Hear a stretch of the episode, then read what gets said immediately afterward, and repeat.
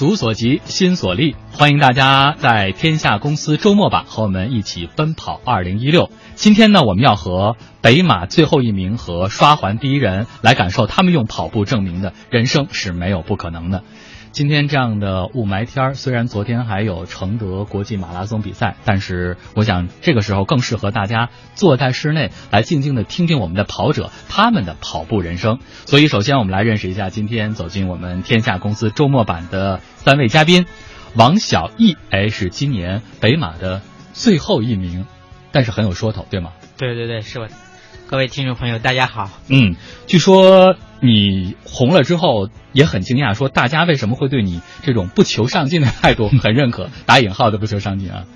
呃，我也觉得可能是大家对跑步的一种认可吧。不求不求最快，只求跑得最舒服。嗯，好，最快乐就好。哎，待会儿我们就细细的来说说王小一的故事。嗯，接下来我们要认识一下安安，他是城市路跑的推广者，欢迎安。哎，大家好。广大的听众朋友，大家好。嗯啊，我是安安。哎，我听说初次见面的时候，你都会让大家猜你的年纪，是吗？啊，应该是吧。王小艺来猜猜，安安多大？我知根知底对他的年纪，是觉着其实自己还是通过跑步来说变得越来越年轻。呃，对，通过跑步这种运动方式让我变得更加年轻，然后更加的积极，更加的有这种。有正能量吧？哎，颜值非常高的一位帅哥跑友，待会儿我们也来说说他组织第一次赛事哈三环刷夜跑嗯那个经历。来，接下来呢，我们要欢迎我的好朋友，那终于到我了是吗？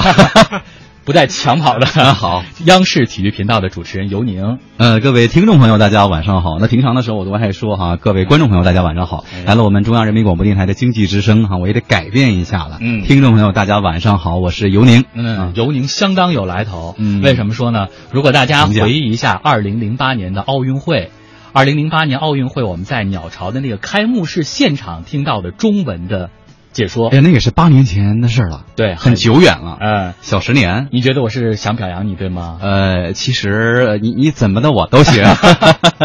但是话说回来，到了二零一六年，当我们在关注里约奥运会的时候，你会发现今年特别火的是白岩松的段子解说的方法。嗯，对。所以接下来我们也想以尤宁以另一种身份，他其实也是一名跑友的身份，来说说他在跑步过程当中有哪些段子可讲。啊，好吧，好吧，好吧。但是我想说的是，现在其实跑步已经变成我生活的一部分了。我想很多的跑友都会有这样的心得，让跑步成我们生活中的一部分，成我们的一种生活方式。嗯，健康的跑，快乐的跑。好，那么接下来呢，我们就来看看跑友们的生活方式是什么样的。大家是不是也希望加入这个群体？那么大家跑步的过程当中有什么样的感受？也欢迎您和我们一起来互动。今天还有一个互动话题哈，就是如果你是一位真正的跑友的话，可能有一些话呢是。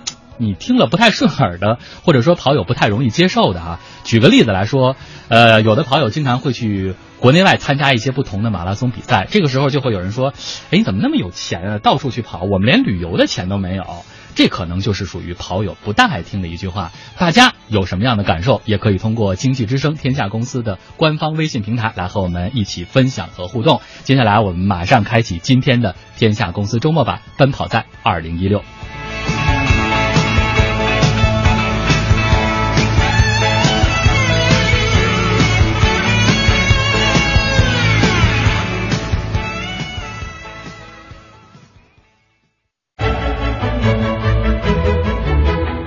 村上春树说：“但凡值得一做的事情，自有值得去做，甚至做过头的价值。”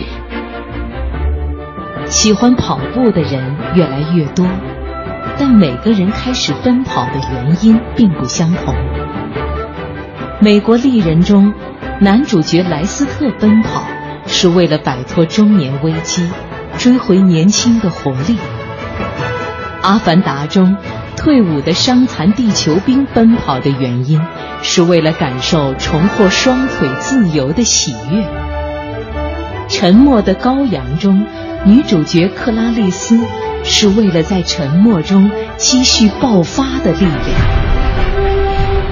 当把这些奔跑的瞬间都混剪在一起，不同的情绪融合碰撞，浮现在心头的热血感觉。也许就是跑步的目的。天下公司周末版，周末版，跑步从零开始，你来赋予它更多意义。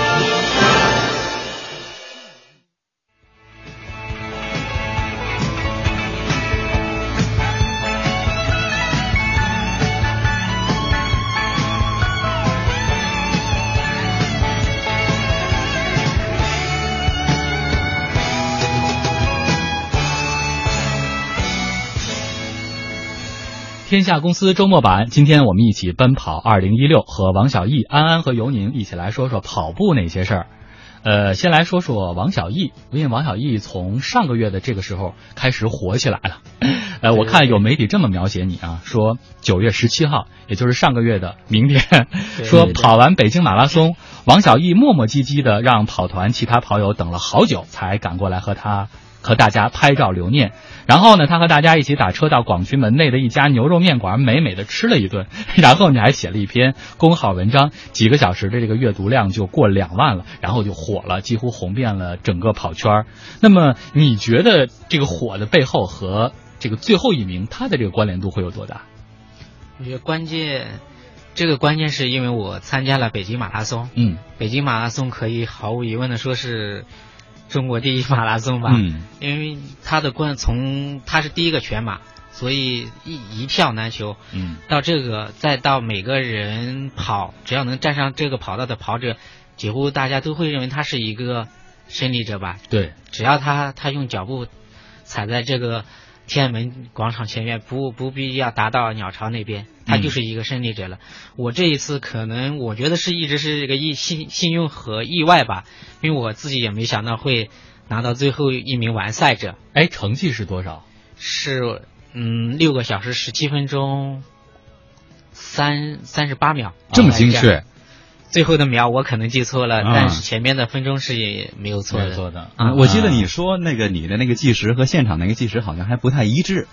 对，因为我当时我自己是用手表记的，我的手表是六个小时十五十六分钟多。嗯，哎，但是其实跑马拉松会不会有这样一种感觉？当你跑到最后的时候，你会担心被关门？就是对呀，我就想说，好像我没记错的话，是吧？北马的关门时间是六个小时。对对，嗯，我我我正也想说这点呢。北马它是。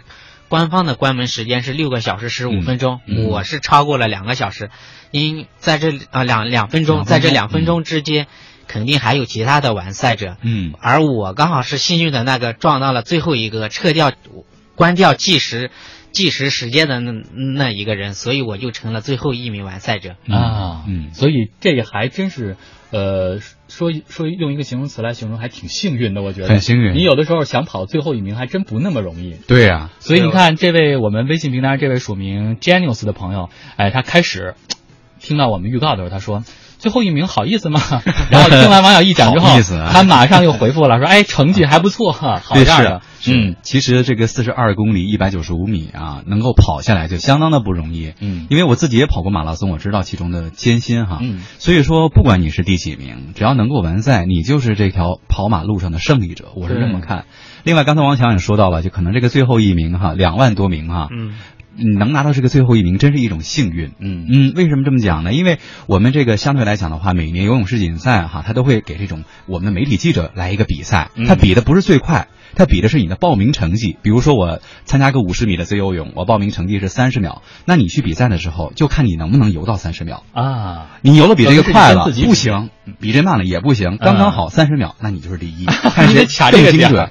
对，所以说我觉得很多人就即便他拥有很强的运动这个能力哈，他想。腾啊腾啊腾腾到最后一名，也许都不一定。没错，还有一些人可能他未必六个小时就能够跑下来这四十二公里一百九十五米。嗯嗯，所以那碗牛肉面吃的格外有滋味，是吧？对 我自己现在就形成一个习惯，就是每次跑完步，可能有马拉松比较长段长长距离的跑步，嗯，几乎下面都会完了之后会都会吃一碗牛肉面。嗯，我觉得这样子对自己补充能量也比较快一点。哎，所以如果我。呃，望那个贸然的猜测一下，是应该是西北人对吗？对我老家是宁夏的，嗯，所以喜欢吃牛肉面，原来如此。而且我们那个兰州的一个同事专门跟我强调过，说呃，不叫不叫拉面，对，说你一定得说是牛肉面，不能说是拉面。我们老说是那个兰州拉面，兰州拉面，说其实不是这么回事。对，最其实这个有有个里边有个很有意思的，其实做兰州拉面的。大多数不是兰州人，是青海人，青海一个县的人，他们那个县城基本上就是大一个拉一个，一个拉一个，他们就做成兰州拉面。兰州拉面，对对，本地人来说，他们就叫牛肉面。嗯，但是总而言之，因为我在西北工作过半年，我在青海工作过半年，西北的面食那确实是很棒的。而且兰州马拉松啊也是不错的一个马拉松赛事。我的第一个半马就在兰马，兰马，兰马半程第一个半马，而且兰马是个高原马拉松。嗯，对，它是个高原，而且还要是经经过黄河，黄河大桥还要绕黄河一段，那个赛段也还挺有意思的。是，也挺美的，也可以看看得到哈兰州这座城市的变化。对啊，如果说到的话，对，包括说到青海，你们也直播过这个。环湖的这个自行对环湖赛，嗯，对，呃，还有就是我们前面说了，其实你最后还写了一篇文章啊。这个文章大概分享的是一些什么样的内容？啊，其实大概是一个是我跑步的一个过过程里边的一点有意思的事情，还有之前是我一一个简短的一个我跑步的过程。嗯，我就告诉我这篇文章就是想，当时说了是我是如何拿到最后一名的。这个其实真的是不靠实力，靠真的是靠运气。你靠实力也未必能拿得了这最后一名。当然 当然，而且我觉得咱们这个时代现在也变了，就是说，呃，我还是回到咱们刚才您已经提到了一六年的这个里约奥运会哈。嗯。其实一六年里约奥运会给我印象最深的，除了这个呃秦凯和何姿的温馨的瞬间之外，那就是段子手啊，傅园慧傅爷。像傅爷傅爷为什么一下就火了呢？恐怕就是他对比赛那种态度，对，是吧？他就没想到自己能游到那样一个成绩，嗯，是吧？啊，他就觉得对自己很满意。其实我们完成了四十二公里一百九十五米，我们对自己也很满意。对，我们是不是这种？其实我觉得跑马拉松就是人生的一种积极乐观的向上的一种态度。是像你说的生活方式，像你说的，现在把它融入到自己的生活当中。所以当你完成了这个比赛之后，其实你是和你自己在做对比。对，所以这个时候给自己的是一种慰藉。哎，其实前面还说到了，呃，说那个你听说大家说，呃。对你这个不求上进的态度挺认可，也感到很吃惊。对对对，有了傅爷在前面，你怕什么？是这样子的，因为在跑马的过程中，大家可能有这种心态叫 PB，personal best，个人最好成绩。嗯，每个人可能你比如说你跑五个小时，那我就想跑四个半小时，跑四个半小时，那我就想跑四个小时，跑进四个小时里边，因为这对成绩你永远是在求快，好像每个人差不多进入这个。之后，他可能听到第一个跑步的专业词，除了心率啊、配速这些，就是 PB 了。我觉得，就是 PB，对对对。所以我自己拿了个 P PW，就是 P Personal Worst，个人最差成绩，也是大家可能觉得比较意外的，因为没没有人去追求一个最差成绩的。一定要申请 IP PW，这估计也是一个 IP 啊，知识产权，没错。当然，其实我们说这个每一段跑步，可能它都会有不一样的故事。上一次的节目我们也说到了，大家跑步出发点是不同的，可能有的人是因为身体出现了变化，所以我需要通过跑步来健健身，嗯，所以大家会选择跑步。也有的呢，是我们说还有人因为失恋，所以找一个 找一种代偿，对，转移情绪，嗯。还有现在越来越多的，当宅男宅女越来越多的出现的时候，大家觉得跑步呢也成为了一种这个社交的方式，所以约跑成为了一种社交的方式。呃，有些人是为了让生活过得不再那么单调，所以大家可能选择跑步的原因会各有不同。那么安安，我知道。最初是从讨厌跑步，然后又爱上跑步，并且现在呢想把跑步当做事业去做了。那么这个中间经历了什么？嗯，其实这个这个期间我经历了跑步当中呢，我的人生当中的一种酸甜苦辣。呃，从从反对到支持，然后从被家人反对。呃，不光是家人跑啊，主要是家人反对。嗯啊，因为我为了跑步失去了很多就业的工作的机会啊。然后呢，包括女朋友的，女朋友的反对，以前女朋友的反对，嗯，因为我跑步的时候会耽误很多谈恋爱的时间，嗯啊，对吧？把她一个人孤零零的留在家里。这个我建议你可以把你 一起叫上。对对，但是他不太喜欢跑步嘛，啊，反正就是人生当中，呃，这个跑步改变了我的对跑步的一种理解，其实改变还是挺大的，就是颠覆了我对跑步这项运动的理解和认知。嗯其实刚开始跑步的时候，我纯属就是为了减肥，嗯然后减完肥之后，减肥获得成功之后，我的希望用我的故事去帮助更多的人，去带领更多的人参与到这个活动当中，去选择跑步。你的故事会有多励志？你给我们说说。呃，我以前最胖的时候差不多一百九十斤嘛，嗯从一百九十斤瘦到了一百，最瘦的时候瘦到了一百零五，哇，啊，到后来我考了一个私人教练证书，嗯去从事私人教练这个行业。嗯，所以说我就想说，这是咱们电台的局限性，大家看不见安安身上的变化。对没事儿，待会儿我们给你拍张照片，直接放到我们的 官微我上。看官微上大家看出来变化哈，大家想象不到现在你大家面前的这个，安安是个什么样是吧非常嗯清瘦，然后颜值非常高的一个但是我觉得从。一百九十斤到一百零五斤，啊。这哦么这么多，八十五斤，太可怕了。所以我觉得他40多斤，很嗯。是一个女孩子的体重了。对呀、对对嗯，这个但是我觉得反差是挺大的，其实。但是我觉得她其实考了一个私教证特别好，就是她其实是科学的减肥的。上周我们说到了一个，嗯。就是、呃，我们也请到了一位比利时跑步的训练师，他就嗯说到了他的一位学员，嗯。也是从一个非常重的体重迅速的减下来之后，发现这个皮就松了。啊，下垂，对。嗯皮下垂，嗯嗯嗯，嗯，而且他当了这个私教之后，他可以通过自己的故事啊，让别人建立对跑步的兴趣，因为把自己的经验也就传递给更多的这样的喜欢跑步的这跑友了。对，所以这啊应该是你的理念。嗯，我主要是当教练的目的，其实我就想帮助更多有需求帮助的人，就跟我一样，以前曾经徘徊在痛苦之中，嗯。那希望通过我的这种经验，还有我的这种故事，去打动他、感染他，然后带他去科学系统的减肥成功，这是我当教练的一个最终的目的，而不是说收入收入有多少，因为大家都知道教练的收入还是非常丰厚的嗯啊，但是呢。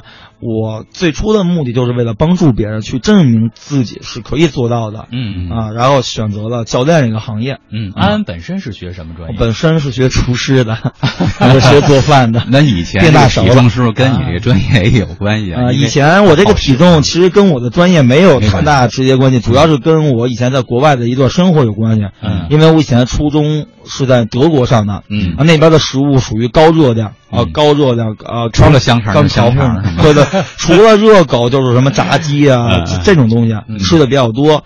那在国外的时候，我也不太爱运动，对，不太爱运动，嗯因为我从小就不爱运动嘛。嗯然后到了国外之后，除了学习就吃，嗯，就是我的世界就是吃和回家睡觉。嗯然后差不多用了一年的时间，体重长了差不多，得长了差不多得有四三十多斤到四十斤嗯啊。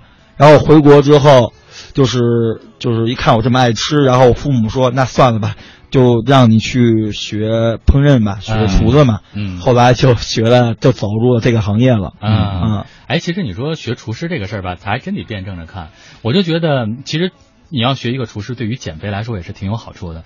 你像我经常看到我身边的一些这个学厨师私教对减肥有好处。当，然，你比如说，同样我做这个煮白水的这种鸡胸肉，嗯，他们可能是不是就会能做出不同的味道、不同的方式？对的，是的，而且我们还能掐算它的热量，它的啊它的热对对量。他们这个挺好的，就是对这个饮食的结构啊，对非常哦的在意，而且他们调配的特别好。嗯啊嗯，不过现在我很少做饭了，因为我已经、因为我自己现在都不爱吃东西，但是呢，我不太提倡减肥的朋友就说为了减肥刻意的去放弃一些对对自己热爱的食物，嗯，因为节食节来节去，最后就变成厌食了，对这就不对，这很嗯很严重的后果。对。嗯，呃，正好到饭点了，对啊，是不是会把大家说饿了？呃，正好吃完之后再去运动运动，挺好的。但是今儿这天，嗯还真是就算了。我们还真是期待着这个雾霾天赶紧过去哈。嗯。这个，呃，其实，在跑圈当中，有很多爱跑步的朋友，在跑了一段时间，都会去挑战马拉松。比如说，我们说到王小艺，呃，这个，但是你从来不去刻意的跑马拉松。比如说安安，嗯我就觉得可能这个大家会有不同的区别，个人的这个想法和理念，可能这个过程当中就会有不同。安安为什么不会愿意刻意的去参加一些比啊、赛？因为我觉得，首先参加一些比赛，它带有一定现目前为止，它在马拉松或者越野赛，它带有一定商业商业价值，商商业的东西捆绑在一起，嗯包括一个城市的旅游发展会捆绑在马拉松赛事当中。嗯所以我觉得现在的马拉松有点儿稍微有点儿变味儿了，变味道了。嗯不过我知道说完这句话，很多这个赞助商或者都会找找到我 说你怎么会这么说？对吧，但是我觉得一定把你的照片放上去。但我觉得不要去刻意的去参加马拉松就好，就是因为我觉得我的人生当中嗯每一天都是一场马拉松，因为我每天都在坚持跑。是我从十八岁跑到现在三十岁，一共跑了十二年嗯。我每天都在跑，而且每天跑完之后，我都会去朋友圈积极的打卡，去激励那些人啊，去参与到运动当中来。嗯所以我觉得马拉松是在人我的人生当中啊，人生当中每天都会发生的。嗯啊，所以我没有必要去刻意的去跑马拉松嗯啊，我是这么觉得。而且我觉得就成为嗯尤宁你刚才说的，他已经把跑步其实就当成是一种非常生活方式正常的对一种生活方式了的部分。啊嗯，我这是不会打卡的，我跑就跑了，但是我不会去打卡。他关键是我觉得可能是不是要带动打打卡我刚开始跑步一段时间，啊？我是特别热心打卡的。哎，这是对自己也是一种促进。对对自己促进对对自己别人就是别人看到你这个你在朋友圈发到这个之后，别人看到你之后也会给你点赞，其实也是一种监督，对对你来说。嗯，再这样弄下去，你跑下去的时候，你自己也会有有一个很大的动力，把它嗯一直坚持跑下去。对这样是你也会意外的效果，就是你也会带动你身边的朋友一起跑。对，就是一种示范行动示范。对嗯，嗯，尤宁也会因为一些，比如说因为公众人物的这样一种身份，去刻意的参加一些比赛吗？嗯，倒不是说因为公众人物这样一个身份，事实上就是我跟他们跑马的这个。起步的年限都比较接近，嗯。那个时候我估计可能也是咱们中国马拉松运动变火的，这是一个时间节点，嗯就大概是在二零一三年，嗯。在那年的时候，我们体育频道成立的一个 C 五爱跑团，嗯。然后我们这些播音员、主持人还有评论员呢，就加入这个 C 五爱跑团当中，嗯。然后我们就去跑一跑马拉松。最初的时候，事实上那个跟我。我最初也是为了减重嘛，那个时候嗯二零一二年我查出这有脂肪肝，然后我最初的时候是每天跑五公里，嗯。然后大概跑了半年之后，那时候我们的组长沙老师就跟我说说，那你就加入这个爱跑团吧，咱们现在开始跑马拉松了，嗯。跑这种更高大上的这种跑步了啊，啊，然后我说那好吧，呃，他说那你的第一个马拉松你好好准备一下，就是这个兰州马拉松半程。我想半程二十几公里，嗯。刚开始的时候我是挺排斥的，嗯。因为你也有知道，当时咱们是大学的时候，十二分钟跑就够够可怕的，对不对？然后我反反正那时候硬着头皮上，因为可能也是你是刚才也提到了是要做节目嘛，嗯对吧？代表这个跑团，对啊，你要呃要为别人树立一个榜样的这样的一个形象，对对对。然后就开始那时候跑加加大了跑量，每天跑十公里，嗯然后又坚持了大概是四个月左右。嗯然后呢，我第一个半程跑下来之后，我就觉得，哎，还不错嘛。嗯啊、而且在高原还跑进了两个小时，我就觉得我的体能还可以支撑我跑完全马。没有跑的过程当中没有任何的不适，比如说没有什么不适墙什么之类的嗯。，因为半程是不涉及到撞墙的，嗯但也有个小极点，嗯大概是在十公里以前吧。嗯啊，对吧公？里左右的那个时候，其实半程也会比有一个较累，你的身体就会告诉你一个信息，就说。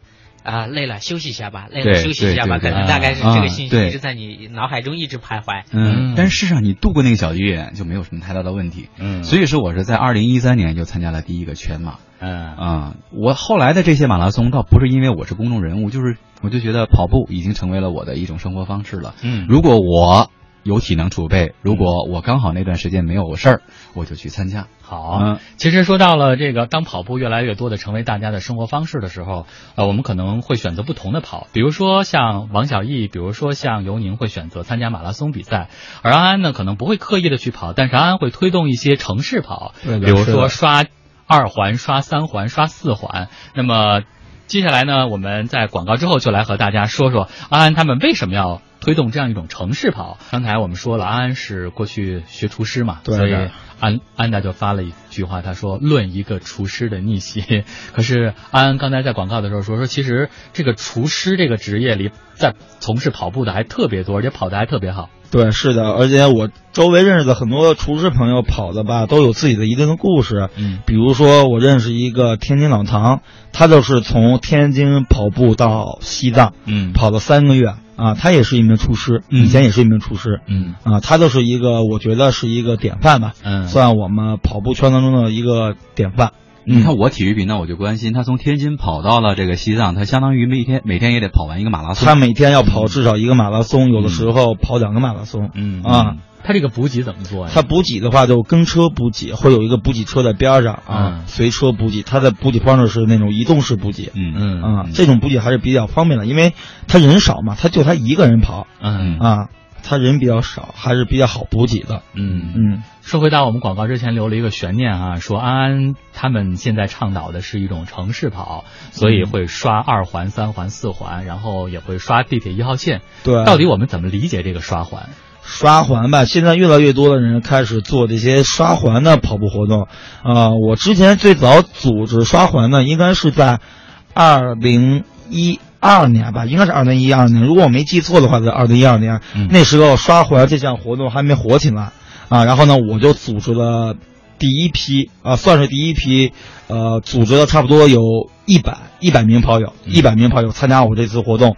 然后整个活动呢，包括水啊、补给、香蕉，还有志愿者，还有车队啊，这个补给车，嗯都是通过我的关系网志愿者帮忙来去做的。嗯啊，第一次跑三环也是我人生当中印象最深刻的，那是毕竟是我人生当中第一次组织这种刷环夜跑活动。嗯啊，当时我就觉得，除了挑战成功这个三环五十公里之外，最大的成功啊，最大的收获就是一种感动啊，嗯嗯因为这些志愿者无无谓的去帮我，然后辛劳的付出，然后无欲无求，就想分享他们的爱心，然后我觉得最大的我的收获就是感动。嗯啊那是哪年？那是二零一二年还是二零一三年啊？嗯啊，怎么组织起大家来啊？嗯对啊，嗯怎么组织起大家？就是通过我的自己的朋友圈，通过我自己的微信圈，因为因为我朋友圈就是好友差不多将近有五千，现在已经有五千多人了，嗯啊，已经已经到顶了。所以得打卡是得有那一定的规模才能打卡，对你打不了，不需要打卡 啊，然后通过我的朋友圈去去这个。把这个这个活动方式、这个活动内容去散发出去，把这个渠道嗯。散发出去，让更多人去了解。然后呢，报名渠道呢也是我做了一个报名链接，那时候我记得，嗯。啊，大家就是踊跃的报名，因为牵扯不到任何费用。嗯。啊，但是当时我没有太多的经验，我忘记给大家给跑友去进行上保险了，嗯也是可能有疏忽了。不过非常庆幸的是那一天没有发生任何意外事情，我们都安全的到达了终点。嗯嗯，我记得第一次我们起跑的时候是在劲松，嗯起点是在劲松，嗯跑完之后终点也是在劲松。嗯，我跑回来的时间是晚上两点多了，几点开始的？呃，八点开始跑的，八点多开始跑的，嗯跑回来已经是夜里两点多了。我是八第一点开始跑，那时候还晚高峰呢。呃，那是周六，周六周六，啊对，啊社会车辆还是比较少的。嗯然后跑回来是夜里两点多，因为我这个活动不是在于他的成绩，不不在于像刚刚那个他们你们说的什么 PB 对吧？啊我这对王小艺说的嗯 PB，、因为我这没有 PB 嘛，嗯我追求的只是一种这种气氛，对吧？跟城市怎么用跑步的方式进行一个互动，一个接连。所以呢，我就有了这个想法和构思。嗯然后同时，我也是希望大家，我我也是呼吁绿色出行。如果我们北京人口，你想想，如果每个人都用跑步的方式出行去代步的话，那我们，呃，这个会给交通这方面减少很大的阻力。嗯啊但是招募志愿者，这个最初的时候的话，会很容易吗？啊，招募志愿者确实当初因为嗯，可能是我在跑步圈当中有一定的影响力吧。对于我来说，招募志愿者还算比较容易，嗯但是人家不可能说无缘无故的、义无反顾的就来帮你。就是如果人家帮你呢，我内心也会觉得有一种愧疚感，因为人家凭什么帮你，对不对？嗯我就是觉得特别亏欠这些志愿者，嗯所以我以后的活动就是我会有什么福利，第一个就会想到这些志愿者。志愿者嗯，啊，志愿者确实很辛苦，在这次活动当中，第一次刷三环活动当中起到了至关重要的这个地步。嗯，嗯，好，这是刷过了，现在刷过了二环，啊，二环、三三环四四环，嗯嗯，四环我们也跑过，七十公里。还没刷过五环。来，接下来送给你们一首《五环之歌》。呃，歌曲回来之后，听听他说会不会将来刷五环六环。啊！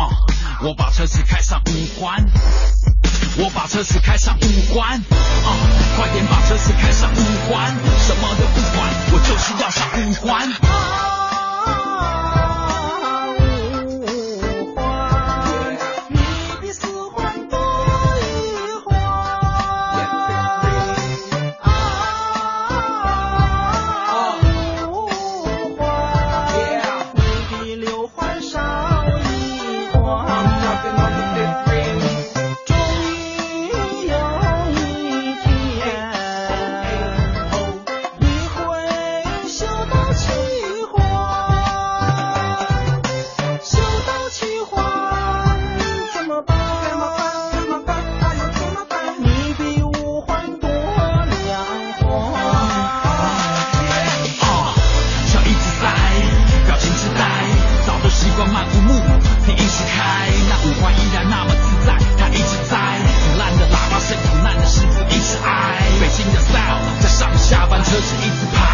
生活，为了梦想，为了放假班。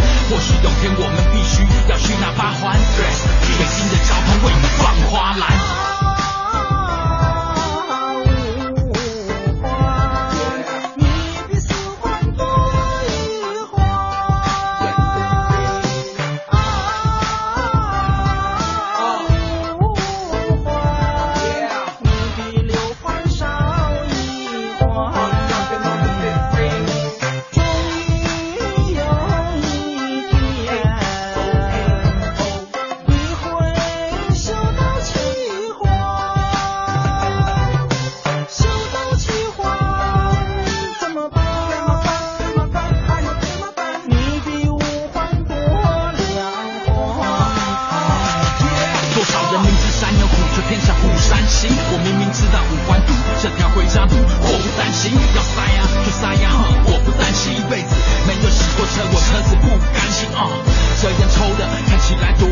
这边苦苦的笑容，那吐出了叹气。你还想看什么戏？在车上乖乖吃着你的煎饼，快点上五环，因为或许线上先赢。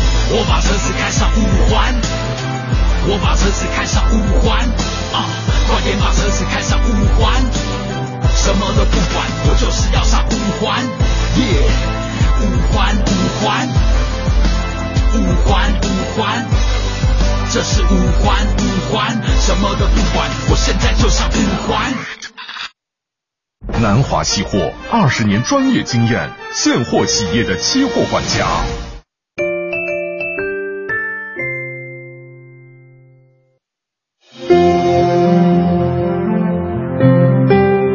我一直以为跑步能让我更好的认识这座城市，在轻松的节奏中丈量这片土地。尤其是对建筑师而言，徐徐行进间阅读城市，感悟人体尺度与城市街道肌理的融合，也是颇为有趣的体验。渐渐的，我发现，跑步并不仅仅是在丈量城市，我也在用脚步丈量着自己的生活。天下公司周末版，足所及，心所立。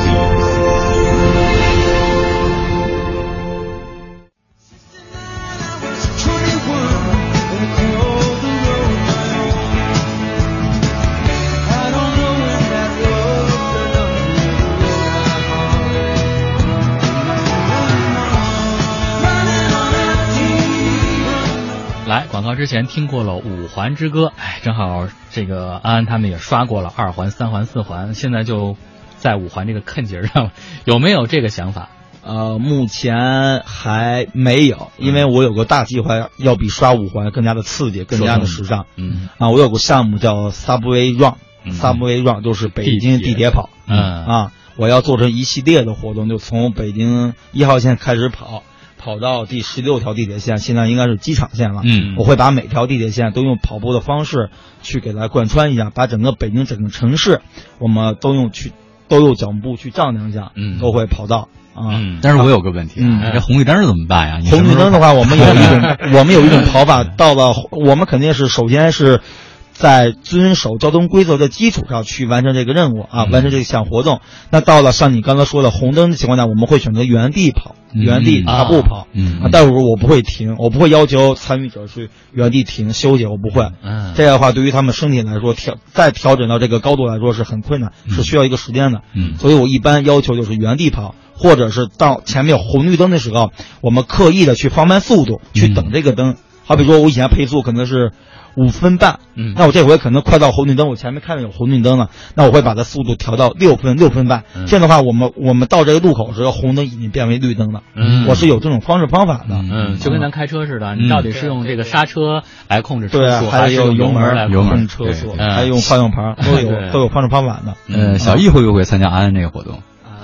呃，如果方便在我近处的话，会一般远的话，我其实我虽然是一个经常跑步的人，但我其实就是我是一个就近原则、就就近近就减原则。嗯。对我跑步来说，我嗯。其实一是跑步不要占量占用你大量的时间，嗯。二是合理分配好你运动每天你每天运动或者每次运动的时间，还有你跟你事件跟你要处理的事儿的一个关系，这对嗯。跑步者来说是一个非常非常需要技巧，也是需要你考验你能力的一个事情。嗯因为很多好友，我发现他们就是可能有一个可能不太好的习惯，就是一直就是跑步，一直跑跑跑跑跑上瘾的客户，可能就会忽略其他要做的事情啊，或者把其他的事情会缓一缓。嗯但是我觉得你要需要有一个平衡吧，跑步其实也是对人一个平衡，嗯对就看你如何做好这个平衡。嗯是，我觉得小易很理性哈。所以你看，其实我觉得这就是王小艺和安他俩之间最大的区别，嗯就是一个人他是有本职工作，他把跑步其实虽然也当做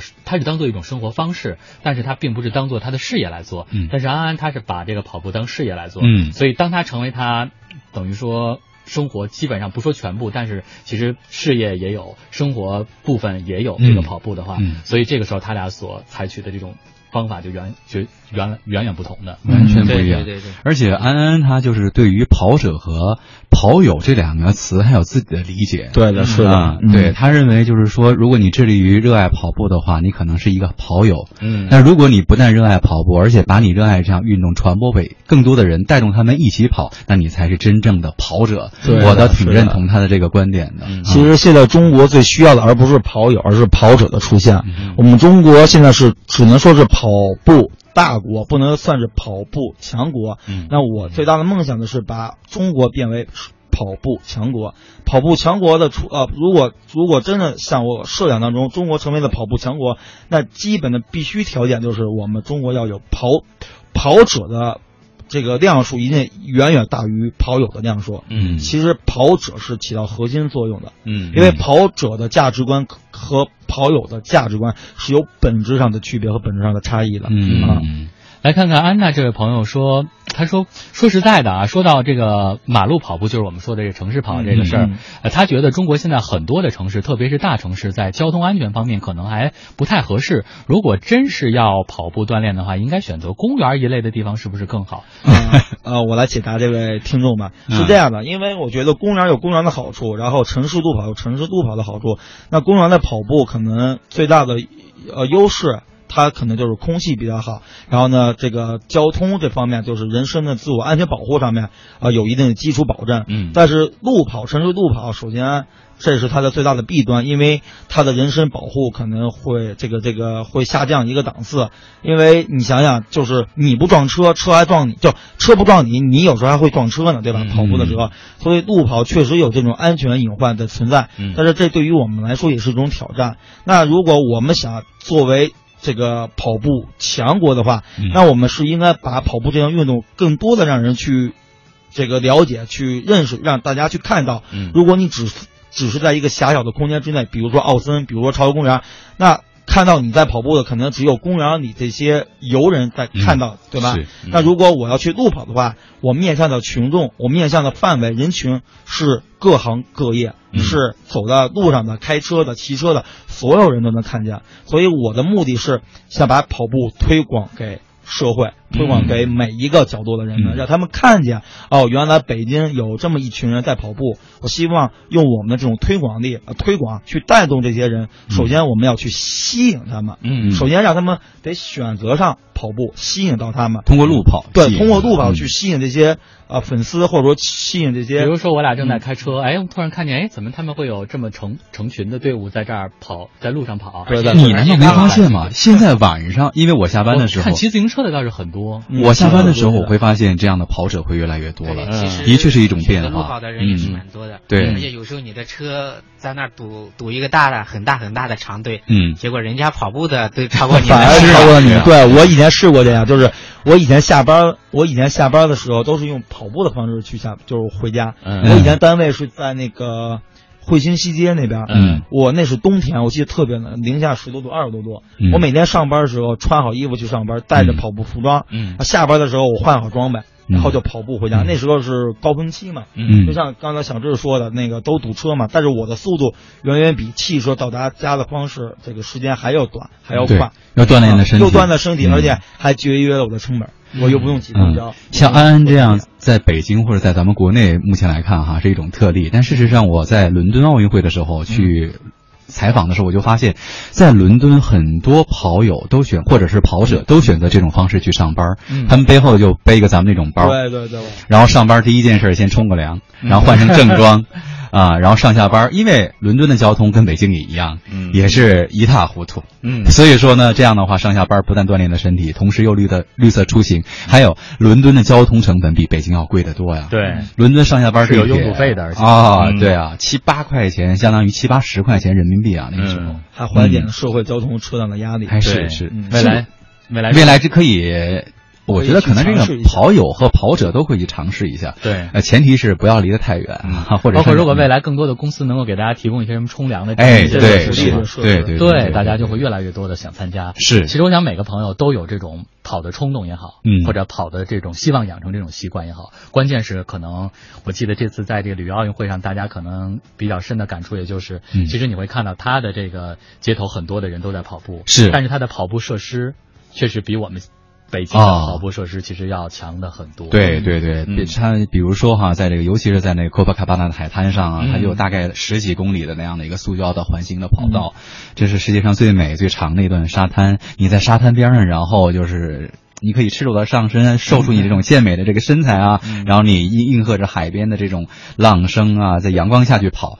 然后其实我就发现它的公园里也是这样有这样环形的健身步道，嗯然后呢，所以说这种硬件条件呢，给更多的老百姓提供了去健身的可能。对这可能是未来北京想把自己提打造成哈国际大都会需要去考量的一个点。没错，嗯包括我们马上要办冬奥会了，我对们是唯一一个办过夏季奥运会也办冬季奥运会，即将举办。对即将举办。嗯嗯所以这样的话，其实对于大家来说，特别是这种全民健身的一个热潮，可能很多的朋友现在说没有场地跑嘛。对吧？我们这个空气也没法跑，嗯嗯但是当我们慢慢的把这些做改善的时候，我想大家没了这些理由，然后大家再去参加这个运动的时候，那真的成为我们的一种生活方式。对，是，是的。其实像现在像安安也好像小叶也好，这样就是说这样的跑者越来越多了，他们有这样跑步健康出行这样的意识，只不过是我们的呃政府硬硬件硬件条件达不到，达到这个嗯，需要继续去努力。对嗯嗯嗯。哎，这也是我们提升的一个很大的空间啊，说明嗯我们还有很有潜力的。前面我们说到了王小艺跑马拉松的感受，也说到了安安组织大家参加城市跑、刷各种环，以及未来准备进行刷地铁线的这样一些呃这样一些举动，他们的初衷究竟是什么？呃，当然，其实在这个过程当中，我想每个人都曾经为自己热爱过的事儿。付出过很多的努力，做过很多的事儿，可能这些事儿你回想起来，有的是让你觉得特别惊心动魄的，有的是让你觉得特别豪情万丈的，也有的事儿会让你觉得是特别疯狂的。我不知道我们这些小伙伴们，你们对跑步来说做过的最疯狂的事是什么啊？嗯、我最疯狂的事情就是我对跑步坚守坚持了十二年，风雨无阻。嗯啊，我坚持了这十二年，我都不知道我自己是怎么坚持过来的。其实很多人他佩服我的不是说我的速度，不是说跑了多少公里，嗯而是佩服我这个怎样能坚持十二年。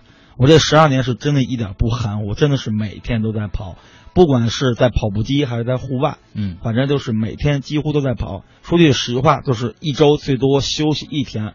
这一天的话，我还我还会去选择踢球，这也是一种跑步的方式嘛，对吧？嗯我我一一周六七天，有一天踢球，六天都是在跑步。那你那个折返跑应该超过国足的将士呢，我觉得。这个 可以下回比比拼一下，可以。比一下足球赛也是十公里。是对，但是这个嗯跟跑步是两个概念，其实十公里都算跑得多的了。对对，有我的是是国足的球员，一场比赛十公里估计跑不下来。国足。关键你没像安安那样，嗯安安是当时是因为女朋友的手机落公交车上了吧，然后跑了多少站？十一站。啊，对，有过这样的故事，就是嗯我女朋友手机落我身上了，然后我跑到十二站，啊，十十二站之后追公交车，最后追上之后，我一看我女朋友不在车上，嗯后来呢，我女朋友给我打电话了，她拿一个公用电话给我打了，说你在哪儿呢？我说我已经跑到第十二站，的站名给忘了。嗯我跟她说，她说我已经在第二站已经下车了，我找公用电话给你打过去了。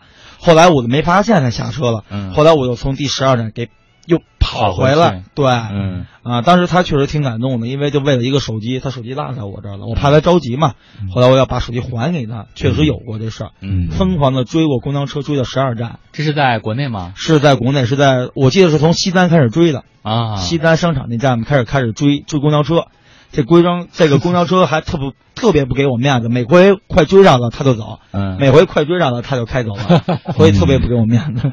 大家可以自行脑补一下画面啊。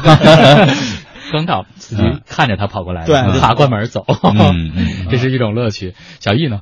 呃，对我来说，我觉得最疯狂的可能就是参加一场一百公里的越野吧。嗯，我觉得挺疯狂的。100公里一百公里，而且是越越野？嗯，对，它不像路跑那么在一个一直是比较非常平坦的一个路上，它要爬山，还要下山，还要、反正是路况非常复杂，有石路、有山路、有台阶，各种路况都非常复杂。嗯，我最后是花了二十五个小时四十分钟完成的。哦，这是基本上是跑一段的话，就需要做一些补给，要休息一下。对对，十公里，十公里做一个、一一个补给，一个休息一下。嗯嗯，其实我当时是受伤了的，因为我在四十公里处不小心把脚崴了。嗯哦，但是呢，到五十公里地方可以是你弃赛了，可以不用再参加了。嗯，但是后来我休息了一个小时之后，觉得还还可可以继续一点吧。嗯也是自己的虚荣心作祟吧。我觉得当时可能因为嗯自己第一次参加这个一百公里，觉得是不可思议的一件事情。嗯我我当时就想着要不要挑战一下，要不试一下呗。嗯然后我就基本上后边的都是我走下来的。嗯嗯我走完的时候，我走到终点的时候，跟我另外一个小伙伴，他跟经常跟我一一块儿一跑步，嗯我们俩抱了一下，我都哭了。我媳妇儿在终点站也也等我，嗯那一刻她看了我哭了，她都没好意思抱我。我以为你俩抱头痛哭。但是其实我倒是觉得，从小易这个经历当中，让我想到一个问题，就是其实在这个马拉松的跑，不管是马拉松还是什么其他的跑步的过程当中，嗯大家始终倡导的说，你一定要战胜自己，然后一定要坚持到最后。嗯嗯嗯但是有的时候，是不是我们也还真的得量力而行？因为上周的时候我们谈到过，如果这在这种跑步当中一旦受伤的话，这种受伤它是不可逆的。对，是的。所以是不是嗯其实等于说小易那会儿，如果要是发现比如脚崴了的话，需要退赛的话，就应该果断的退赛。从运动科学的角度来讲的话，应该果断退赛，嗯因为像你刚才也提到了，就是所所谓的出伤，它是不可逆的。嗯因为你完成了这一场一百公里的越野跑，可能葬送你未来 N 场的马拉松或者 N 场的这种越野跑的一种资格嗯啊！你其实跟他相似的经历，我也有一过。嗯可能疯狂在我看来就是一种不理智的行为。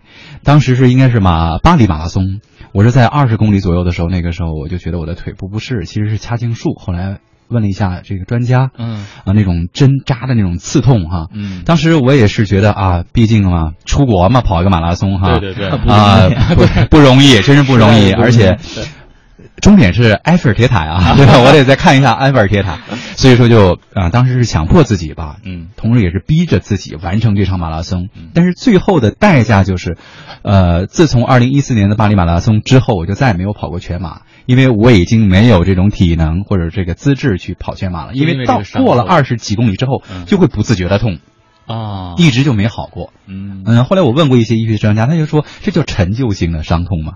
但是你如果不嗯跑到这个公里数上，它是不会触发这个 对。所以说我现在跑基本上就以十公里为量最多的一个点吧，啊五公里、十公里，嗯然后跑起来比较舒服。对我现在来讲的话，嗯嗯，事实上我也采访过一些运动员，就是这个运动员的伤病也是，他可能在向巅峰迈进的过程当中，不是说他的技术落后了嗯，不是说他这个意志或者他这个欲望落后了嗯，而是属于他真是心有余而力不足。这个力不足就是他的这个身体的根本，嗯就是因为以前训练的时候过于燃烧自己，葬送了自己的好身体。嗯，所以这个体能其实跑步是很关键的一项。对对对，你说我们在一个跑步当中，一方面靠体能，一方面靠意志力。嗯但是可能在体能出现问题的时候，如果光靠意志力去维持是不对的。对，对，这个时候可能大家所以，所以后来我我自己跑步中，或者对我身边的人，我都会有这么一个话说，我就说跑步的过程中最难的不是坚持，是放弃。是，对对，特别重要。这个勇气嗯对你来说太，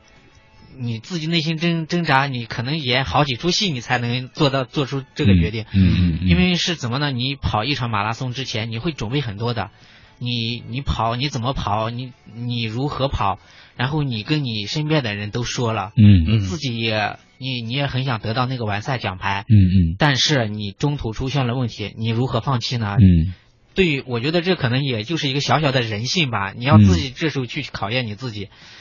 反正我作为一个受曾经受伤过或者现在还有一点小伤的人，嗯，我对大家，我对跑者来说，我就说是，你受了伤之后就是停止，嗯。嗯等你好了你再起步也不晚。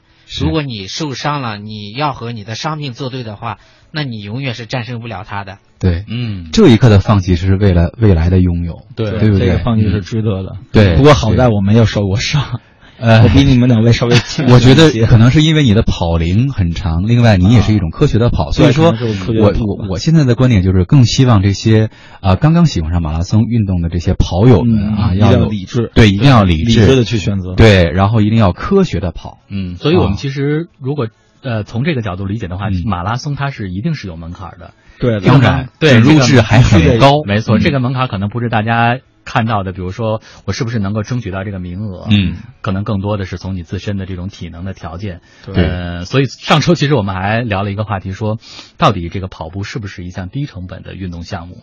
因为有的朋友觉得，其实我有一双跑鞋就 OK 了。嗯万万不是这样。这一双跑鞋好像没几个月就会磨破。对，跑鞋也有它的寿命。对对对，而且包括很多的你根据你相关身体体能，如果自己拿不准的话，可能还真的得请教一些专业的人士做一定的体能测嗯试，适不适合参加这种嗯马拉松的比赛。不光要有热情，最重要是要有能力。嗯不光要有情怀，对对对，情怀只是其中一一个成分。对嗯，我是这么觉得。而且跑步的过程中，刚才小易也说了，嗯。啊，放弃比选择更难，更难，真的可以体会得到，啊是吧你说你那来时的飞机票谁给报？哎呀，真是嗯其实说到了情怀，接下来我们说说这个情绪的问题啊。嗯因为前面我们也和大家说了，欢迎大家来互动。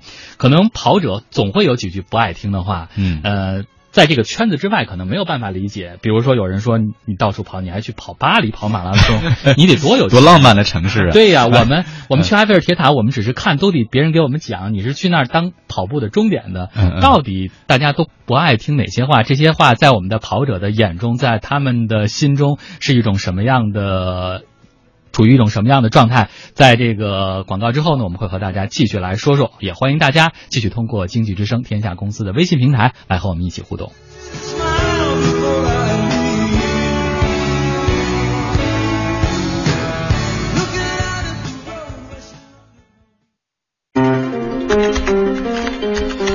中国马拉松年会公布统计，在中国田径协会注册备案的马拉松及相关赛事有一百三十四场，较二零一四年增加八十三场，增幅超过百分之一百六十。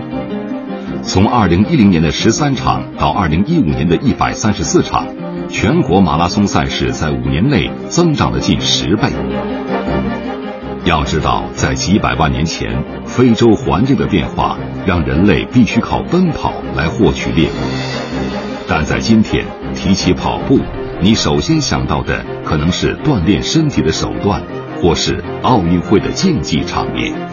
然而，跑步对于人类的意义，远比表面上看来的要深远得多。天下公司周末版。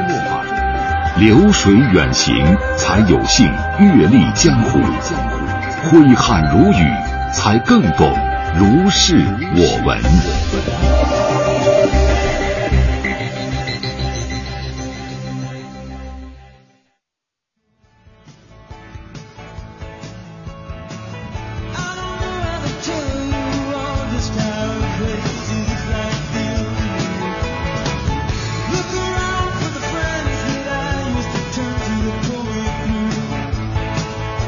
来，继续天下公司周末版，我们奔跑在二零一六哈。说到了嗯影响跑友情绪的几句话，呃，今天我们也做过一个统计，然后我们选择了排在前四位的话，我们也请这三位小伙伴来听听，是不是真的是嗯能够刺痛大家跑步的这根敏感的神经。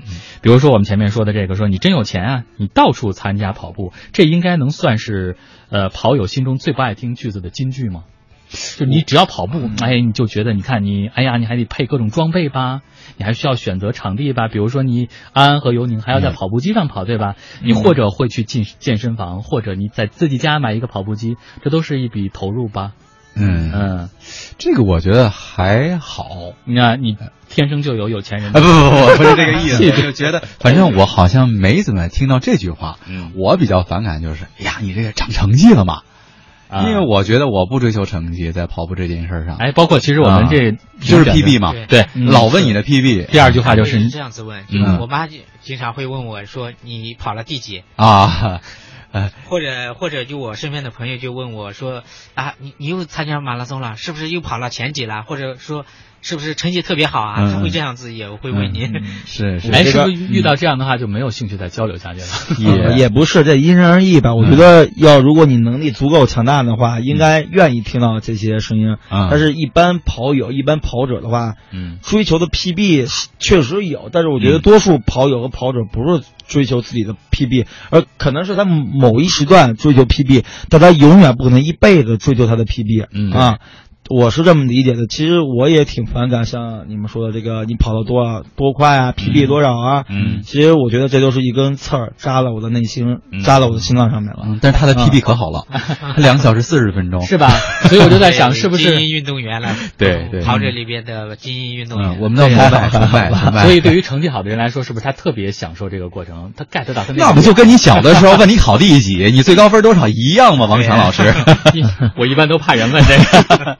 其实我觉得很多人问为为什么就说问你跑了地铁，我觉得主要是因为他对跑步或者马拉松的一个不了解对对不了解，嗯。因为呃，反正很多人问我的这个时候，我就会很耐心的我解答他，我告诉嗯。他，其实我不我跑这个不是为了名次，我就说我只是为了参加一次跑步活动或者嗯一群人的跑步活动，我只是试着挑战一下，尝试一下。嗯。如果我能完成这个四十二公里，那啊很厉害，我自己我对自己很有信心，我我我以后我会参加更多的比赛。嗯如果战胜不了这一次，可能我中途退赛了或者怎么着，我就说下一次呗，反正跑步的机会还很多。嗯对我会告诉他马拉松是一个怎么跑的过程，马拉松中会出现怎么样的情况，嗯大家跑的各种目的或者各种心态是怎么样子的。嗯我会通过这种方式慢慢交流，让大家也了解一下马拉松到底是长得什么样子吧。嗯。所以跑者的世界只有跑者才懂。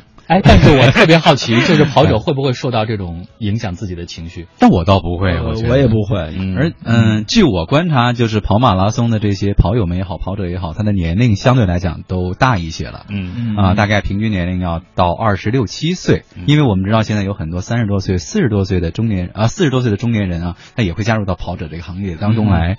所以说，你想一个成年人他们，成绩还都挺不错，成绩还真都不错，。四十五十这个年纪段，嗯是出成绩的时候平均成绩是成绩是最好的。呃有有一种说法说他们的这个心态更成熟。刚才您也提到了，其实马拉松就是相当于跑自己的人生嘛，就是只有你跃进人生之后，你才能够这 合理的分配自己的体能。嗯刚才他提到就是说放弃比选择更重要哈，嗯或更难。事实上真是这样的，就是马拉松这个跑这个整个跑程啊，它前程不能冒进，嗯后程还要坚持。嗯这个有的时候就跟咱们的人生是很很接近。中途的时候状况特别多，对，中途的时候状况还特别特别的多，所以说中年人啊有很好的情绪管理的能力，对相对来讲他就能根据他的这个情绪管理来掌控自己的体能分配，嗯然后最后哎在马拉松这项运动里面取得一个相对不错的成绩。嗯，其实这个就是对于自己的一个管理的过程。对对对嗯对，嗯好，这是我们说了这个，其实这排在第二位的嗯。朋友们不太喜欢听的，就是你总是跑马拉松，到底能跑第几名？嗯，接下来排在第三位的是你那么爱跑，怎么感觉你的身材一般？呢？嗯，呃这个我觉得这是因人而异的吧，因为有些人他骨骼骨架大，嗯。那可能你怎么跑的话，你整体的效果可能不会有太大的改变，嗯。因为每个人的体重或体型其实骨骼决定了一半，嗯。啊，是这么一个情况。可能我跑我跑了一年两年，可能也没胖也没瘦，那人家会问我，哎，你跑两年为什么还没瘦呢？我会跟他有一个合理的解释，嗯，对，嗯虽然我没瘦，但是我的这个我的肌肉密度确实比以前还要高一些，对吧？嗯这也不能说拿体重的重量、轻重去衡量他的成绩、嗯。啊，他的身材的这种这种成绩吧。我觉对得。是对，刚才安安说的这个是就是很多啊减肥中人的一个误区，误区。就是为什么我的体重没变，其实你的体型变了，体型变了，他说的体脂比嗯啊已经发生了很大的改变，脂肪变成了肌肉，哎所以重量没有变。嗯。所以这个很重要，就是为什么脂肪肝没了？啊，而且很有的是就是很像安安这样很瘦很瘦的人哈嗯。啊，如果他不运动的话，他可能也会有脂肪肝。对。但有一些相对来讲就是看起来呃很卡哇伊的这样的肥胖中人哈，哎，他可能还真没有脂肪肝。嗯，这个是医学需要去解答的，我不知道原因。更不知道 原因。就像他说，可能每个人的体质确实不对同。对体质不同体质不同体质不同。决定了对。你的因素很多。嗯，对。对，嗯嗯，呃，所以我们这儿也有听众朋友说了，如果你想看好身材的话，去看模特儿啊。啊，看游泳运动员，对呀、对对 谁说跑者就必须丢马甲线的呀？啊啊，其实蛮多跑者他们经过一段跑的时间之后，嗯他们的身材真的会变得很好的。嗯当然，马甲线啊，嗯嗯六块腹肌啊，嗯真的你都很容易看到哎，到。但是这就涉及到安安不是做私教嘛，嗯就是其实这个过程肯定它是需要配合一些力量训练的。对，必须配合一些力量训练，还有包括核心训练。嗯啊，嗯今年其实我不太建议大家做仰卧起坐，我觉得那都是一个误区。我们应该做做一种运动方式叫卷腹，嗯大家应该知道这个名词叫卷腹。嗯 我在家也经常做这一个。不，因为腹肌分为两个部分嘛，顺便要给大家广呃广大的这个听听众去说一下这个问题，就是我们腹肌其实就称为腹直肌，我们人。每个人都有腹肌，为什么有的人腹肌能看得出来，有的人看不出来？那就看不出来的人，说明他的脂肪比较厚，包着呢。嗯只要他一瘦，其实不需要练，它都会有腹肌这个腹直肌的出现。嗯啊，那那怎么能让你的腹直肌更加的完善、更加的完美呢？那需要我们做一些卷腹的动作。那卷腹分为上上上卷腹和下卷腹。嗯那我给大家简单的说一下，就是下卷腹是针对的我们下腹肌进行训练。嗯那上卷腹呢，是针对于我们上半部分去训练。嗯那怎么叫下腹？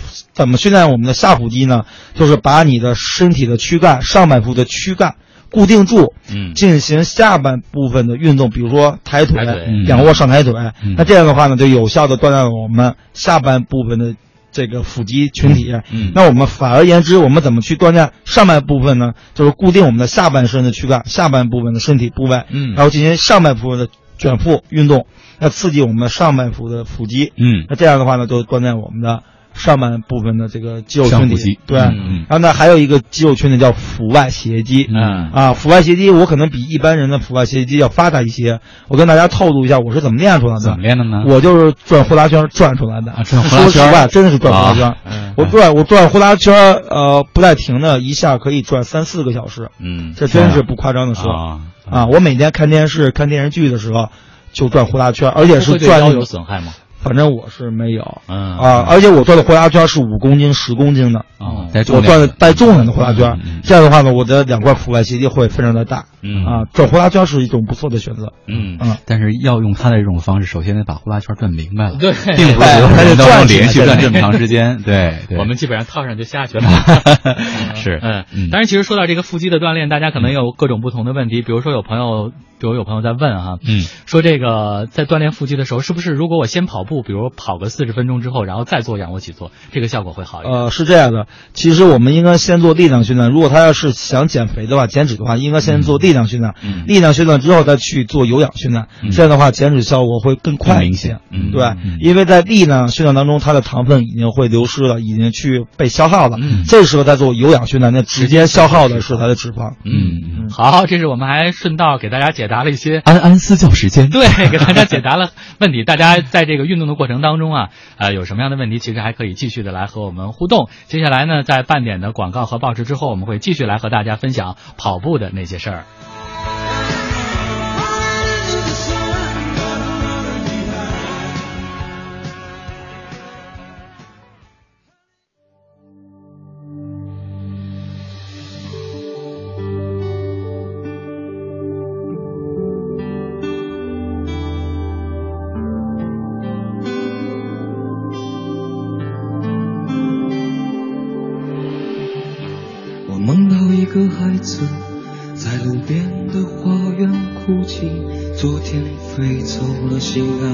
气球，你可曾找到？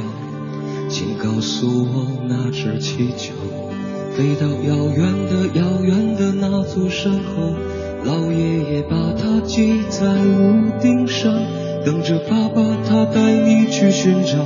有一天爸爸走累了。就丢失在深深的陌生山谷，像那只气球，再也找不到。这是个旅途，一个叫做命运的茫茫旅途。我们偶然相遇，然后离去，在这条永远不归的路。我们路过高山，我们路过湖泊。我们路过森林，路过沙漠，路过人们的城堡和花园，路过幸，我们路过痛苦，路过一个女人的温暖和眼泪，路过生命中漫无止境的寒冷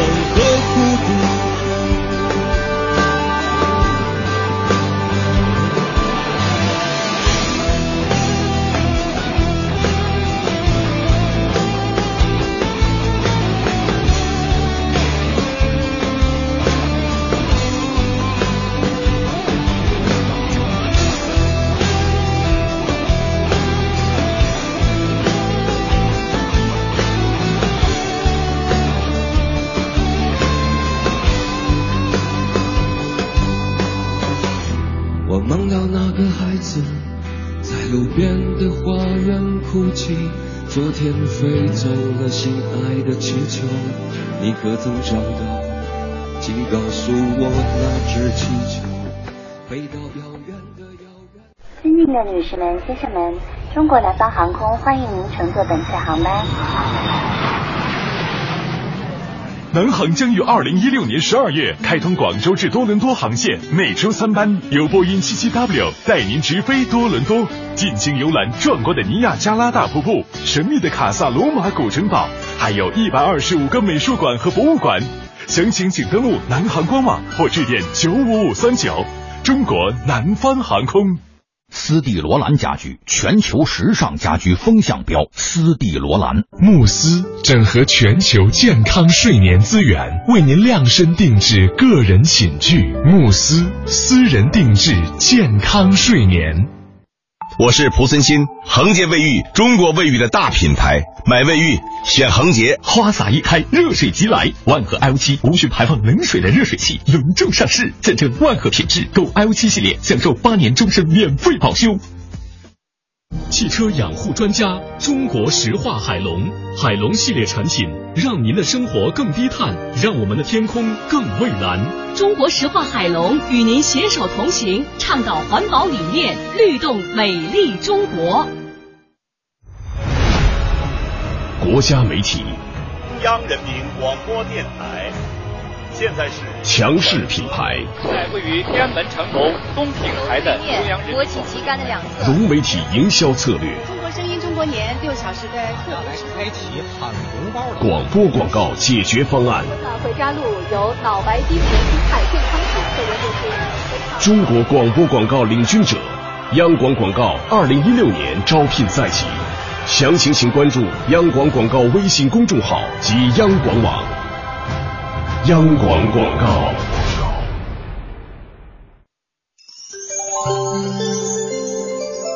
报是中国经济，我是鲁国杰。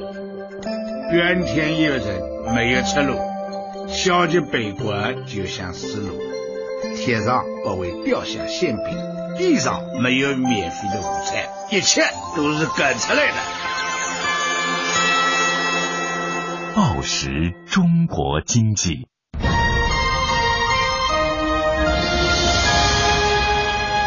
经济之声，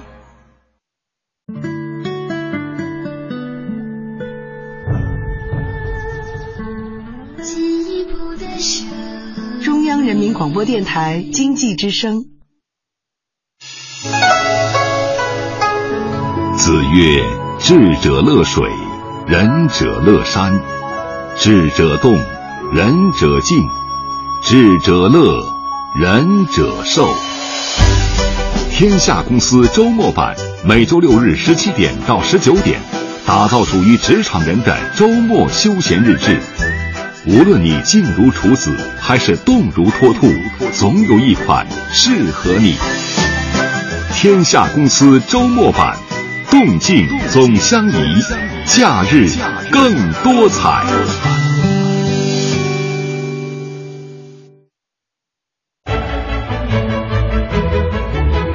村上春树说：“但凡值得一做的事情，自有值得去做，甚至做过头的价值。”喜欢跑步的人越来越多，但每个人开始奔跑的原因并不相同。美国丽人中，男主角莱斯特奔跑是为了摆脱中年危机，追回年轻的活力。阿凡达中。退伍的伤残地球兵奔跑的原因，是为了感受重获双腿自由的喜悦。沉默的羔羊中，女主角克拉丽丝是为了在沉默中积蓄爆发的力量。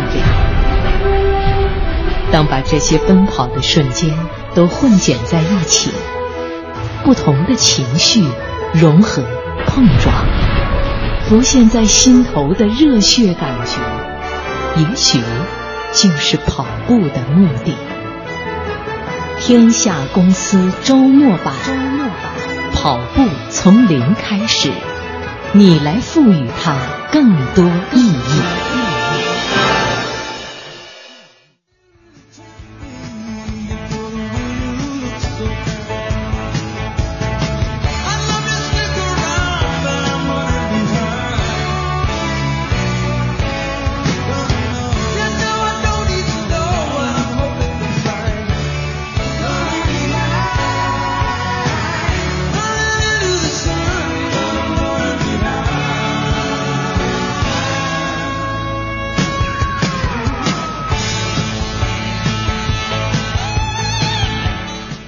家都在感慨这个时间过得可真快啊！聊着跑步的事儿，咱们不知不觉就快跑到终点了。嗯，呃，今天这两个小时，照你们能应该半马出来了吧？那半马肯定，半马肯定，我们仨都没问题了。行，不错，今天咱这个在雾霾天儿跑这样一个成绩不错。呃，我们再次欢迎一下王小艺、安安和尤宁哈，今天我们一起说这个跑步的这些事儿。呃，前面呢我们说到了到底这个跑友们不爱听什么样的话哈，嗯，来看看大家的互动。老顽童赵健说最不爱听的话就是悠着点吧，年龄不饶人啊，跑步伤膝关节，对心脏也不好，长跑还会影响寿命。嗯，有要反驳的吗？呃，对于上年就注意，前提是年龄不饶啊，上年纪的，我觉得上年纪的人应该慎重的去选择，主要是选择他的他的配速和它的公里数。嗯，我觉得上年纪的人主要是以活动筋骨为主吧，嗯、对吧？啊，比如说像有些年龄在六十多岁的人，那我更加建议就是他跑走结合。嗯，毕竟年龄大的话，他骨质骨密度就会下降。对。骨密度下降的话，如果你再进行强烈的这个跑步这个运动，会导致骨密度的继续恶化，嗯、就是不就跑步反而给他带来了负面的东西了，嗯，是损害身体了，对，损害身体了。所以我建议就是跑走结合，嗯、或者适量的跑，比如说一周七天，你跑三天，休息四天，嗯、跑一天休一天，我觉得这种方式还是比较合适、科学。嗯嗯，来再看看这位叫做彼岸的朋友，这位很年轻，他说他在学校成立了一个跑团，有同学问呢，说你这个社团就是干跑步吗？这有什么意思？他说对于这种来咨询的人，我就拒之门外，因为他们不懂跑步的乐趣。还有他说我设计了一面跑旗，写的是以跑步的名义遇见最好的自己。于是又有人问说跑步怎么还能遇见自己呢？嗯，真的是我现实中发生的事儿。他说一般我都是心理安慰，你不是体育没学好，就是语文没学好。跑步怎么遇见自己？呃，来听听这个王小艺啊，因为王小艺，呃，我记得有一句特别经典的话，原来我们那广告里有说，感觉身体被掏空，所以开始跑步了。这个是一种什么样的状态触发的？对我，我我确实是身体被掏空的时候，嗯、就想想着改变一下，因为我当时是一四年开始跑步的。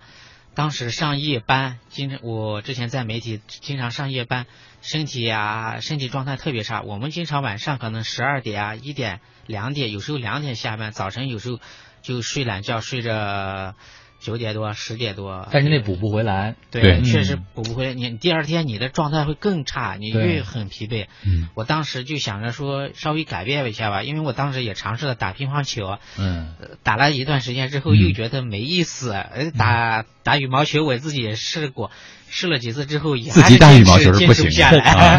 乒乓打壁球可以，呃壁球可以，对我估计是他这个对手也不行，乒乓球没意思。他要是天天，比如说跟张继科什么的啊、马龙啊打一打，估计这个球技会 飞速增长。对对对人家会 觉得没意思你下来给他约一下。现在只能约我的同事杨颖了，退役运动员。哎，也也可以啊。嗯后来我就无意中我就买了双运动鞋吧，我就在那跑，我跑了大概两个星期之后吧，我感觉状态还挺好的，嗯，而且感觉自己无意中把这个坚持下来了，所以我当时就继续跑呗，越跑越发现这个真的是补充能量吧，就像红喝了红牛一样。啊，跑步就像喝红牛一样，真的哦，全身，我当时的那种状态真的是我。我很难说，啊反正我一上我一上班的时候，我会都会跟同同事这么说，嗯赶紧去跑步吧。你这个状态，他们经常也会就说，哎呀，这个累啊，这烦啊，怎么的？他们心态，我觉得你跑步之后你会有两种变化吧，一是你身体上一个生理建身体建设，你身体上会有变化；另外一个心态心理建设，心理上有很大的变化。嗯，心理上你就会。你就会不徐不徐不急，你把很多东西你会有安排好，嗯你会有这种心态，而且你会对时间非常在意，你一定会注意分配你的时间。你比如说我一点钟睡了，那我我不我不会拖到一看电影啊、看小说啊，我要拖到一点一点半、两点、三点，可能就是熬到那么晚就睡。嗯，这个对我自己确实是很有改善的，作息会规律一些。对。对对，而且就相当于看到他持续呃这种每天持续的跑步的话，事实上也可以改善他的睡眠质量。对对，嗯，睡眠确实影响，因为我之之前睡眠经常也会有。经常做做梦，嗯就是不停的做，不停地做，感觉很累。嗯现在我可能深度睡眠很会更多一些。嗯我睡了之后，我我第二天我可能睡三四个小时，有时候三四五六个小时。我起来之后，我跟其他人，我就非常精神，真的是。嗯。通过这个之后，我就不停的向我身边的朋友就介绍跑步的好处嘛，就是感觉身体被掏空，那你就跑步吧。啊，跑完步之后就感觉像喝了红牛一样。对，因为跑完步之后会会给我们身体带来一种激素叫内啡肽肽和多巴胺，对对，它会释放内啡肽和多巴胺会，感觉这样的话会会让非常兴奋，对对对，嗯啊，而且其实我身边的很多，包括我们台，其实也有很多跑步的朋友啊。嗯。然后后来跟他们聊天，他们就说说，从跑步了之后，就会发现别人跟你约饭的时候，你基本上不愿意参加了。对，我会拒绝。宵夜我都会拒绝的，对我我也会拒绝。我已经好久没有吃过宵夜了，都。嗯，都不光是宵夜，哎，就是正餐，他都觉得，比如说今天晚上你要跟我说你跟我约着吃顿饭，我就觉得哦，可能我得给你花俩小时，那我这俩小时我就去跑步了，就还不如特别浪费时间。哦这样对嗯。所以你看，大家对于这个跑步还真的是感受不同。广告之后呢，我们就来说一说，因为安安过去是在国外生活，对所以其实可能国外和我们现在国内的这个跑步，我们现在是越来越兴起了，它这之间还是有一些不同的。我们回来接着说说。世界前行的力量来自对创新的不懈坚持。全新一代迈腾由内而外全面创新，引领同级精英座驾新典范，领创如你。详询四零零八幺七幺八八八，一汽大众。您的每一份投资都是对广发证券的一份信任。广发证券以行业领先实力，用心创造财富价值。广发证券二十五周年，专业、专心、专为您。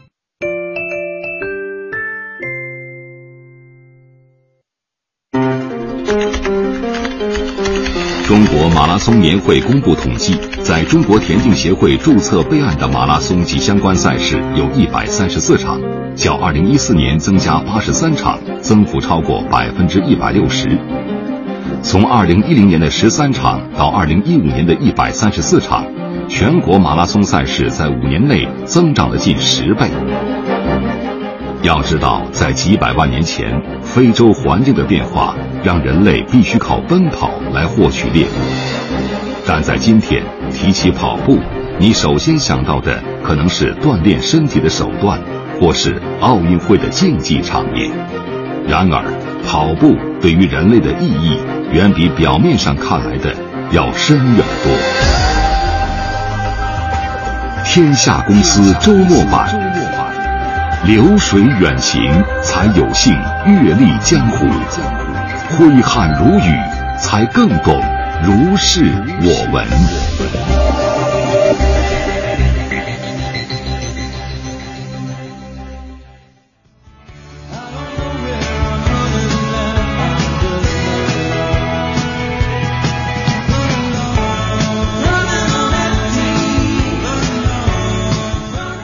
回到天下公司周末版，我们继续奔跑在二零一六。Janus 说，这个广播健身还挺有意思的哈，嗯，可以，大家可以继续的来关注，接下来可能会更有意思，因为我们要说到这个，现在大家越来越热热衷于跑步，嗯。无论是你去奥体跑，无论是你去跑步机上跑，你去学校的操场里跑，还是像安安他们这样去刷这个几环几环城市跑也好，呃，但是呢，可能大家也会想说，在国外啊，其实我们看也有很多人他是很热衷于这种跑步，他也把它呃固化为自己的一种生活习惯了。嗯这之间会有什么不同吗？你的感受？嗯，我的感受，因为我以前也在国外生活过，我主要我我我二十一岁的时候去了美国芝加哥嘛，嗯去了两次，一共在那边生活了一年半。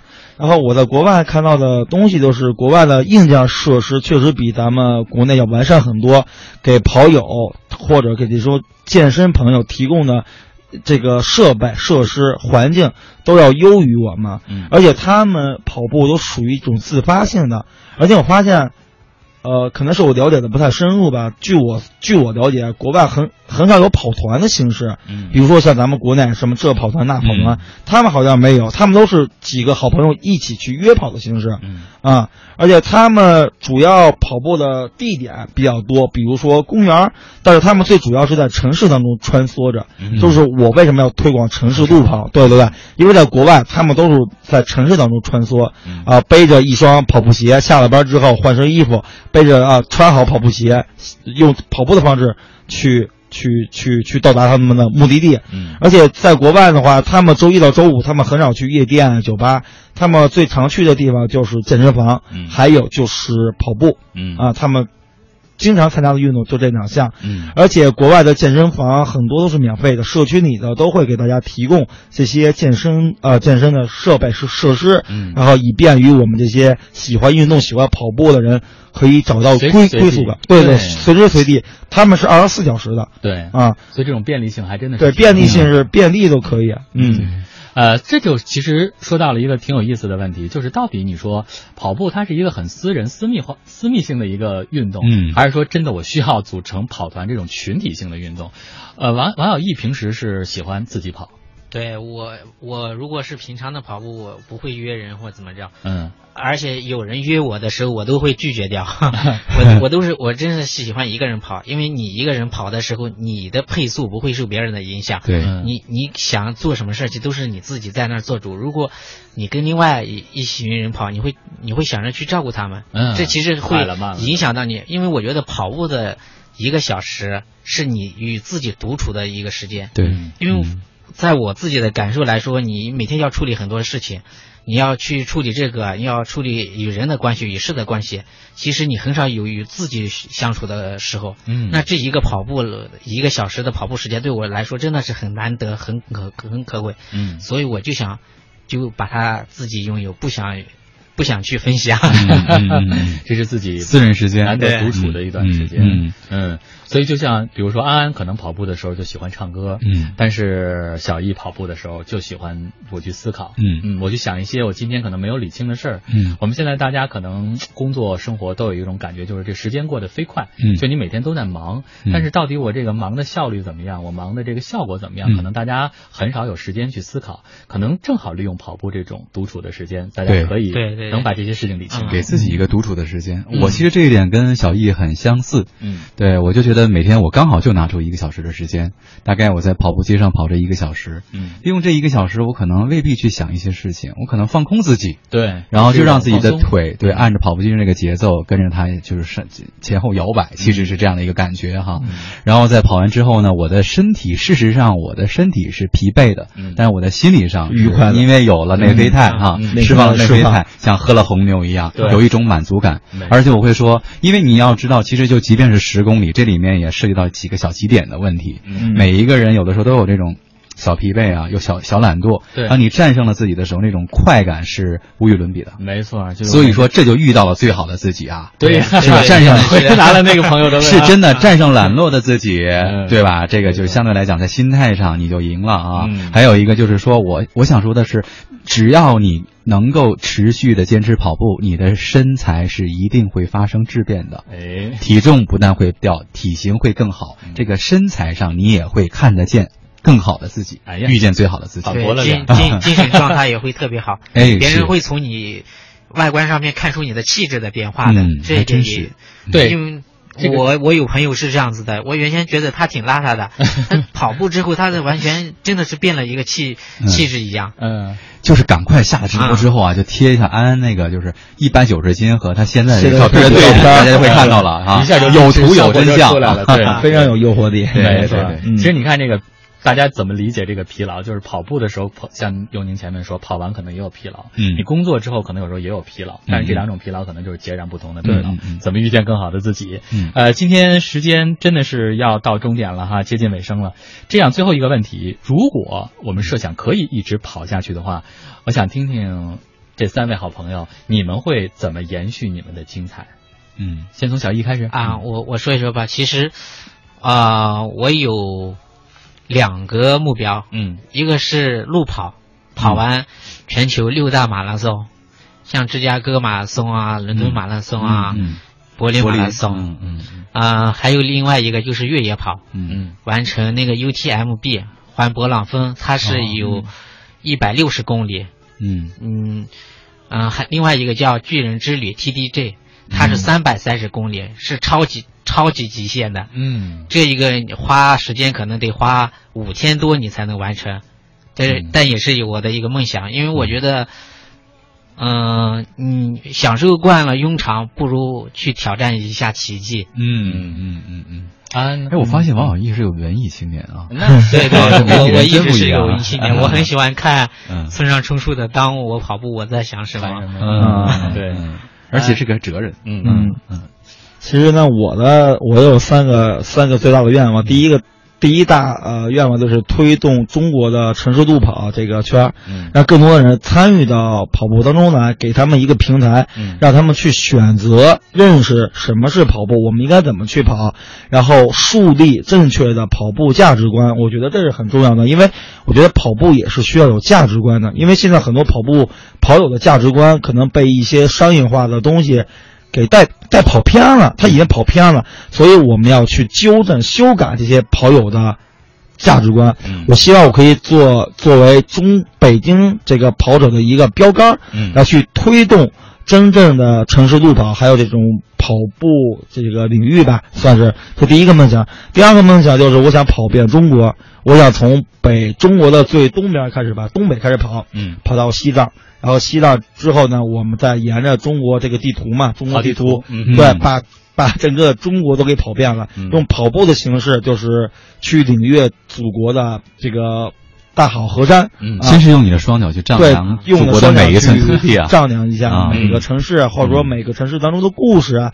我希望跑遍整个中国，因为我觉得中国还是有非常好玩、美好的景色，我还没有看到。嗯所以我希望用跑步的方式去进行一个旅游，呃，嗯旅行。嗯你是只是在每一座城市去跑他的那个马拉松呢，还是说不是，就是就是真的是从专门专门是哦跑，比如说拿出两年的时间，嗯把中国啊每一个城市都给跑遍了。嗯啊，可能这时间比较长。嗯这是第二个愿望。嗯啊，第三个愿望，我想为中国人去做一些值得骄傲的事情，比如说马拉松嗯取得前三名，这是对我自己的一个目标。但是这个目标我确实很难实现，我也知道很难实现。现在很多人都觉得，哎呦，这个老问我，哎，安安为什么每回马拉松冠军都是老外啊，都都是老黑啊？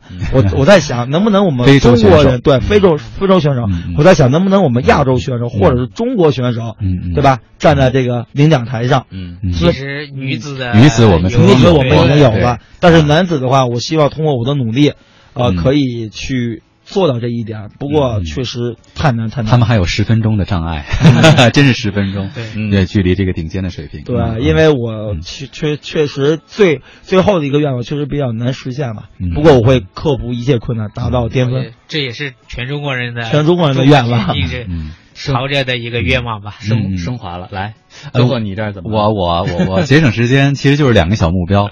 第一个小目标就想跟更多的这些听众朋友说哈，跑步并不是一件很难的事啊，需要持之以恒。但是如果你喜欢上马拉松，首先要学会科学的跑。嗯嗯，只有在科学的跑的前提下，才能去挑战自己的马拉松啊，不要出伤。对，呃，第二个，我就是希望自己在不同的年龄段呢，都能够完成一场马拉松。嗯当然，我在三十岁的这个马拉松呢，我已经完成两个了。嗯啊，一个是在国内北京马拉松，这是我的第二故乡，而且是创造了我目前为止的一个 PB 啊最好成绩，三个半小时。那国外的马拉松在巴黎这座浪漫的城市，我也完完完完赛了啊，我觉得也挺小骄傲的。嗯那么我就希望我在四十岁的时候啊，也是在国内和国外都完成一场马拉松。嗯五十岁的时候，六十岁的时候，只要我的体能允许，我希望我在不同的年龄段都能够完成一场马拉松。嗯这就是我的两个小目标。太好了，祝你遇到更好的你自己。我相信只要持续的坚持下去，都能每一个跑者都会遇见更好的自己。对，嗯所以这也是我们希望的，希望大家都能够通过跑步遇到更好的自己。